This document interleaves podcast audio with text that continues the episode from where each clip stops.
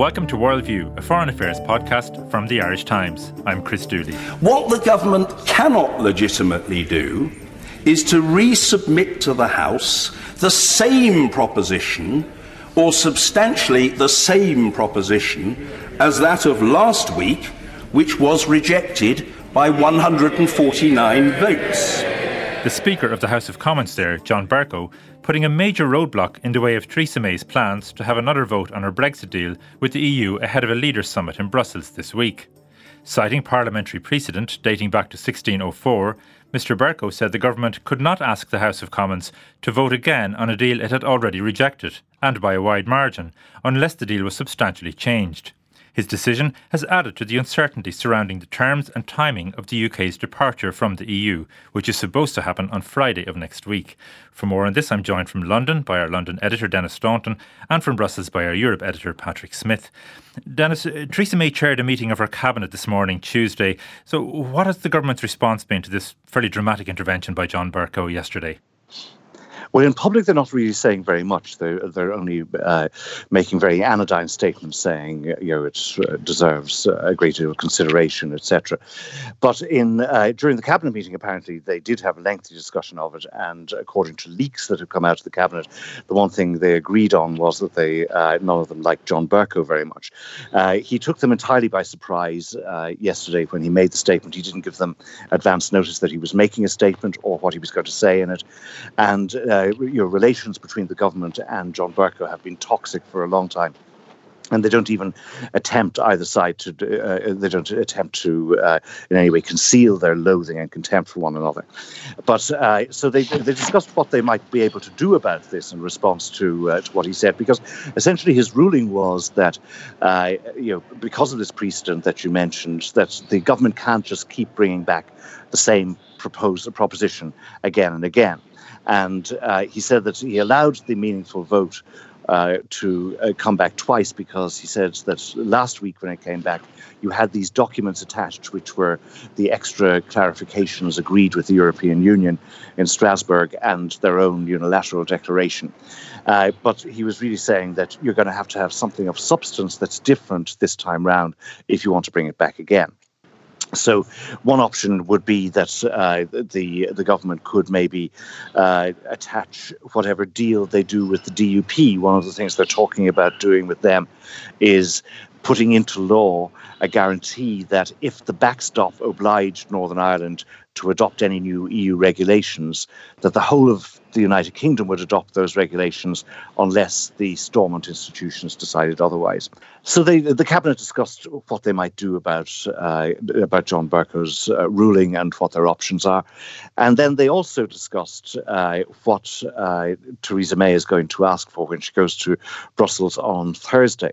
And she said that she was going to ask for an extension to Article 50, and that there were two options to go for a short extension if she had the deal passed, or to go for a long extension if she hadn't. It's pretty clear she won't have passed the deal. And then apparently there was a heated discussion within the cabinet with the Brexiteers uh, implying that they couldn't uh, accept or couldn't remain in the cabinet if she did go for a long extension to Article 50. Uh, I don't think any of them made a direct threat to resign, but apparently it was quite heated. So, uh, so you're likely to get. Um, some cabinet divisions, at the very least, uh, in the wake of the summit in Brussels, if indeed she comes back having asked for an extension of up to a year or thereabouts. Are we still waiting for some clarity as to exactly what the terms might be of the request she'll make uh, to the to the summit on, on Thursday? Well, what she didn't apparently she didn't tell them even in the cabinet exactly what she's going to ask for, and so she's sending a letter to Donald Tusk either today, Tuesday, or tomorrow, Wednesday, in which she's going to set out uh, what she's looking for. And one of uh, the options uh, that's under discussion here is that she might ask for a long extension, anything up to two years, even a year or two years, but with a break clause, which would say that uh, if in the meantime, she, uh, the, you know, the Parliament approves her her deal. That uh, at that stage, Britain could leave earlier. And uh, there's a kind of a key deadline here, which would be in the middle of April, when uh, if if Britain is to take part in European Parliament elections, it has to set the uh, legislative ball rolling on the 11th of April. So really, any time up to that, uh, there's a possibility that uh, she could, even having agreed a long extension, actually uh, do the deal, get the deal through Parliament, not have to have European elections, and get out uh, within a couple of months. Paddy, how do you think the leaders of the EU27 would respond to a request from Mrs May along those lines, you know, a request for a long extension, but with the option of, of shortening it should things work out for her? Yeah, um, here this morning we've been talking about uh, possibly a, a, demand for an extension up to two years, and and that is uh, certainly going to raise eyebrows here. Uh, I spoke to uh, diplomats last night after the um, uh, Bercow announcement, and there there was a, a, general consensus that she would come here with a, with a, a demand for for an extension. But there were different views about how it would be received. One senior diplomat telling me, um, under no circumstances will we give her a long extension. That that woman, we don't trust her anymore. Uh, that she can't guarantee anything. And the critical thing here is that the EU has been insisting that the British government provides a an explanation of what it intends to do with the extra time. If she hasn't actually passed the uh, withdrawal agreement before this weekend, which is now appears increasingly unlikely, she would find it very difficult to provide that that explanation beyond saying she's trying to get her withdrawal agreement passed. Uh, they will want to know much more about a possible change of tack, uh, a possible uh, election, a possible second vote, if they're going to give her a long extension and I, I think that that's extremely difficult for her to to to give them because it would undermine her position on on the the vote next week.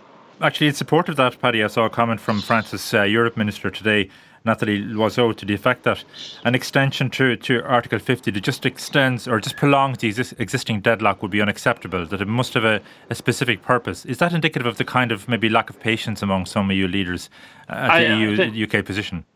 I think that's very much so, and I, I think uh, uh, most of them are are being are holding their fire and not actually saying this publicly, but privately they are they are much less uh, uh enthusiastic about a, a long term uh, extension. Uh, although some people, the Germans and I think the Dutch, are are have have talked about a, long, a longer extension. But it, it, it, really comes back to this issue of, of what for. They keep saying she must explain what for. And that's not simply saying, well, we're going to continue negotiations. That is about indicating a change of, of strategic approach. Is it possible then that some EU leaders might resist the idea of any kind of extension and, and come to the conclusion that a no deal Brexit, as damaging as it would be, would be better than more and more, more and more months of uncertainty? I think it's very unlikely that they would reject any extension. There, there's there's problems, legislative problems with, with a no deal situation, just as there are with with uh, a, uh, a, departure on the uh, um, uh, with, with withdrawal agreement. So I think it is almost certain that they will give her an extension until uh, the end of June, but they won't. I, I'm not convinced that they will do it for, for the longer time. Um, a question I'd like to put to both of you, maybe I'll come to you first on it, Denis, because it's something you addressed in an analysis piece today, and that's the question of the conditions that the EU might seek to impose on the UK in return for granting Britain a, delay in its departure date. Is that something we could expect? I think, apart from the uh, concerns that Paddy was mentioning there, that the Europeans will want to have certain guarantees from uh, Theresa May that if Britain gets a longer extension, that it's not going to obstruct EU business as part of uh, its negotiations to try, you know, in terms of getting out and the deal it's going to get on the way out.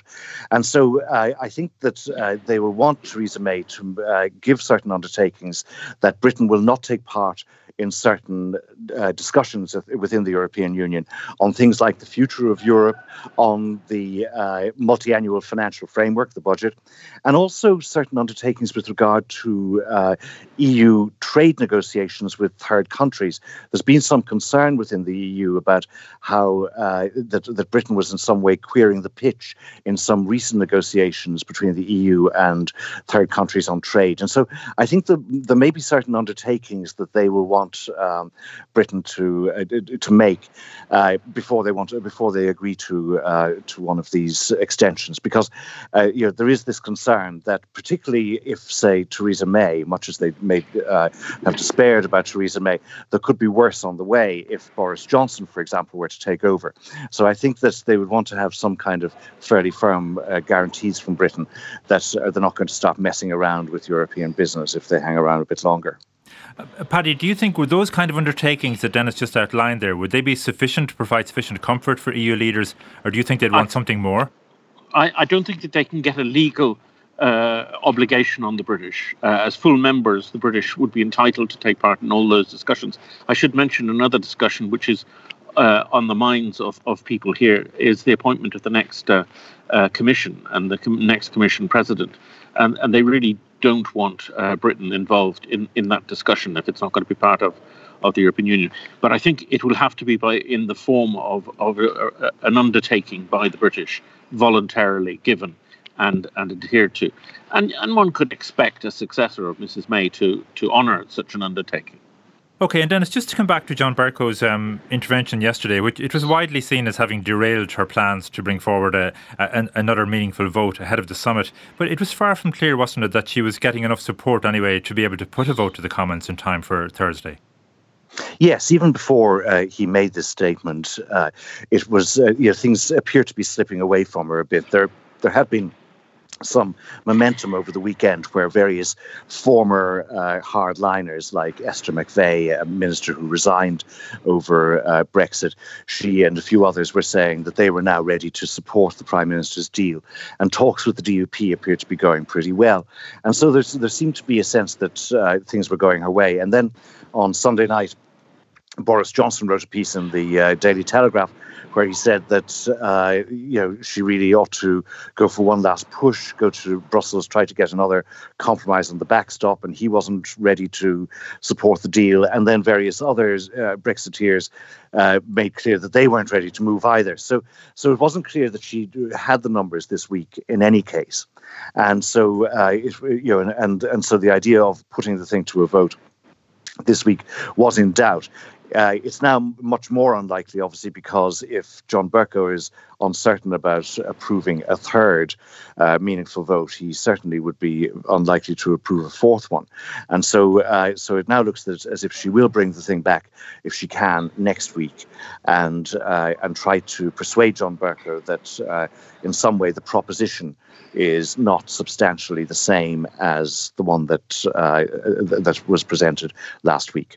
And given the way he took them by surprise yesterday, can we assume there's no back channel there between the government and John Bercow, whereby they might be able to establish in advance what he what he might require in order to to make a, a to allow another meaningful vote? What what he means when he says substantial changes?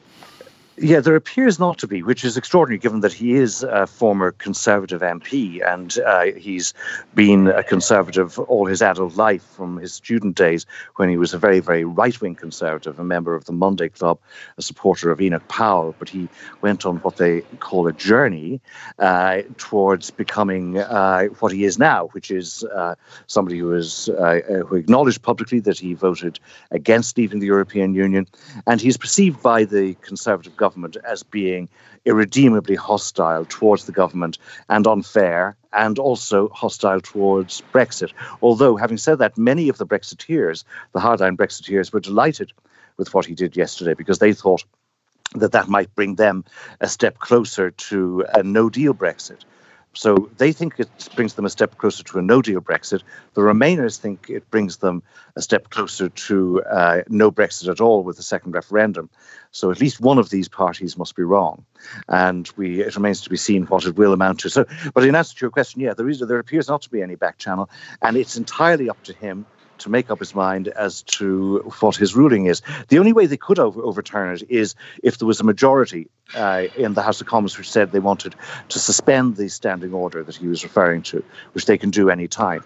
But the trouble is that her majority, any majority she gets for this deal, is likely to be so unpredictable and unstable that you wouldn't really want to bank on her being able to get a majority to vote in that procedural vote. And just finally, Umberto, uh, Denis, has any kind of consensus emerged today among, if you like, neutral, you know, observers as to whether what he did yesterday was acting just entirely within the parameters of his job, just pr- protecting parliamentary protocols and so on, or was this evidence that he really has it in for this government? I think on the uh, precedent itself, there's no question but that it's there. It was used a number of times uh, uh up until 1920, and it's it appears in Erskine May, which is the kind of the Bible of uh, Commons procedure. And the point of the of not allowing the government to bring something twice is, first of all, that uh, they shouldn't be able to waste Parliament's time, but also just that a decision that Parliament makes ought to be respected. You ask the question, and they give you the answer, and then you don't ask it until the next session of Parliament again. And uh, and he said that the reason that it hadn't been invoked since 1920 is because everybody respects it. And it is true that often, uh, you know, governments, fairly recent governments, have, if they wanted to bring the same proposition a second time, they've made some, at least some cos- cosmetic change to try to get around this. But uh, you know, but there's also something, uh, you know, there's something in the argument that he's a bit capricious in terms of the way he uh, he deals with precedent because uh, a few weeks ago he allowed an amendment which uh, went against all precedents, and this was an amendment from Dominic Grieve, which was uh, which was inconvenient for the government.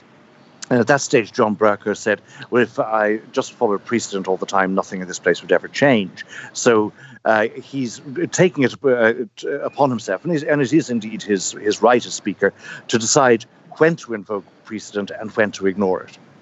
And um, Paddy, I'll come back to you in just a moment. Um, I haven't forgotten you. I wanted to ask Denis just one more question on the domestic politics side of this. Um, given that some kind of extension now looks inevitable, that there will be a delay anyway in Britain's departure, um, what kind of impact do you think that will have when the reality of this dawns on the British electorate that they have been unable to leave on the date that they themselves nominated um, for their de- departure? What kind of impact will that have on the electorate and on Leave voters in particular? I think it's hard to say because uh, if you ask people in opinion polls, Leave voters remain, uh, you know, many of them, uh, you know, determined that they ought to leave on March the 29th. And among Leave voters, the most popular option uh, is to leave without a deal because most Leave voters don't particularly like Theresa May's deal. Having said that, you wonder just how passionate they are. Uh, Nigel Farage uh, at the weekend uh, started, uh, he led this march from Sunderland, a two week march uh, from Sunderland down to London. And on the first day, there were just over 100 people on it. And on the second day, there were 77, including photographers. And on the third day, there may have been 60. And uh, it was, uh, you know, a, a he didn't even complete the march. He didn't even complete the march himself. and he didn't complete the march sorry. himself, exactly. So you just wonder if actually this, uh, you know, because there's quite a lot of talk about how uh, people will take to the barricades if uh, if Brexit appears to be snatched away from them. But I do think that um, you know if uh, you know, if Brexit isn't cancelled altogether, so in other words, if it appears that um, it's going to happen, and it's going to happen quite soon. I think that uh, that the you know, you're not going to get all that much public disquiet. I think what Theresa May is banking on is that the Brexiteers themselves will see over the next few days that her that backing her deal is the only way that they can be sure that Brexit is going to happen, and that if there is a long extension, that that allows for room for all kinds of things, including a much softer Brexit, but also including a second referendum and possibly reversing it. Okay, well, maybe just just I get a view from both of you as to where you think the story is headed next. What the potential scenarios are. Um, uh, Paddy, you first. I mean, what do you think will happen on Thursday and, and beyond? I think on Thursday we will see a request go in from the British for an extension. That uh, the uh, leaders will grant a short extension uh, to the end of June, and and then uh, I'm not sure what will happen. I, am as I said earlier, I'm not convinced that they would be that they're minded to give her a long extension or a theoretical uh, possibility of a, of a long extension. Um, I think that the the, um, the member states are seriously browned off with uh, the shenanigans in London, and uh, they, they're really not they're not feeling that kindly towards either the British or Mrs May in particular. Isn't the problem, though, Paddy, that for the EU leaders, that you might say that they're not minded to grant a longer extension, but unless she's in a position to deliver a shorter one, which means delivering her deal, they don't really have much choice, do they? Uh, I think they do. I think they can say, "Look, this is what you signed up to," and uh, uh, we we are not satisfied that you the situation will change if we give you the long extension. Uh, if if it's simply more of the same, why why should we? And our businesses, uh, our people require a degree of certainty, which you're not you're not allowing us. But but yes, indeed. But when I say they've no choice, I mean the choice might be between a no deal and a longer extension. Does does there come a point where the EU thinks a no deal is actually the best outcome for all because it brings certainty? It's not a good outcome, but it it does provide certainty. Yes.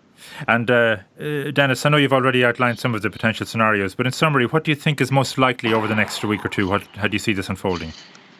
I think that uh, the, the, summit will go uh, as Paddy described. I'm not quite sure that uh, uh, exactly. Uh, uh, Paddy is closer to it, and so he has a better idea. But I'm not quite sure that the resistance to a longer extension will, in the end, be quite as uh, uh be quite as solid as uh, as it sounds like today, because I do think that for the European Union, the danger of of limiting it to a one-off short extension is that you are simply moving the cliff edge. And the fact is that a no-deal Brexit is very bad for Europe as well as being much worse for Britain.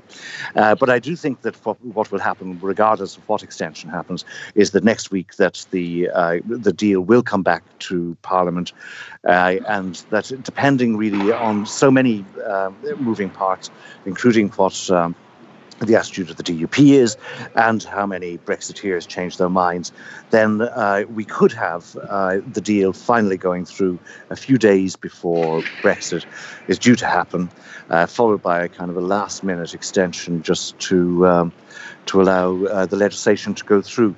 Alternatively, this uh, story could, as it has before, run and run and run in the most unpredictable fashion. I think that's probably the only thing we can be sure of. Denis in London, uh, Paddy in Brussels, thank you. That's all for this week. For more on these and other stories, go to irishtimes.com. Thanks for listening. Goodbye for now.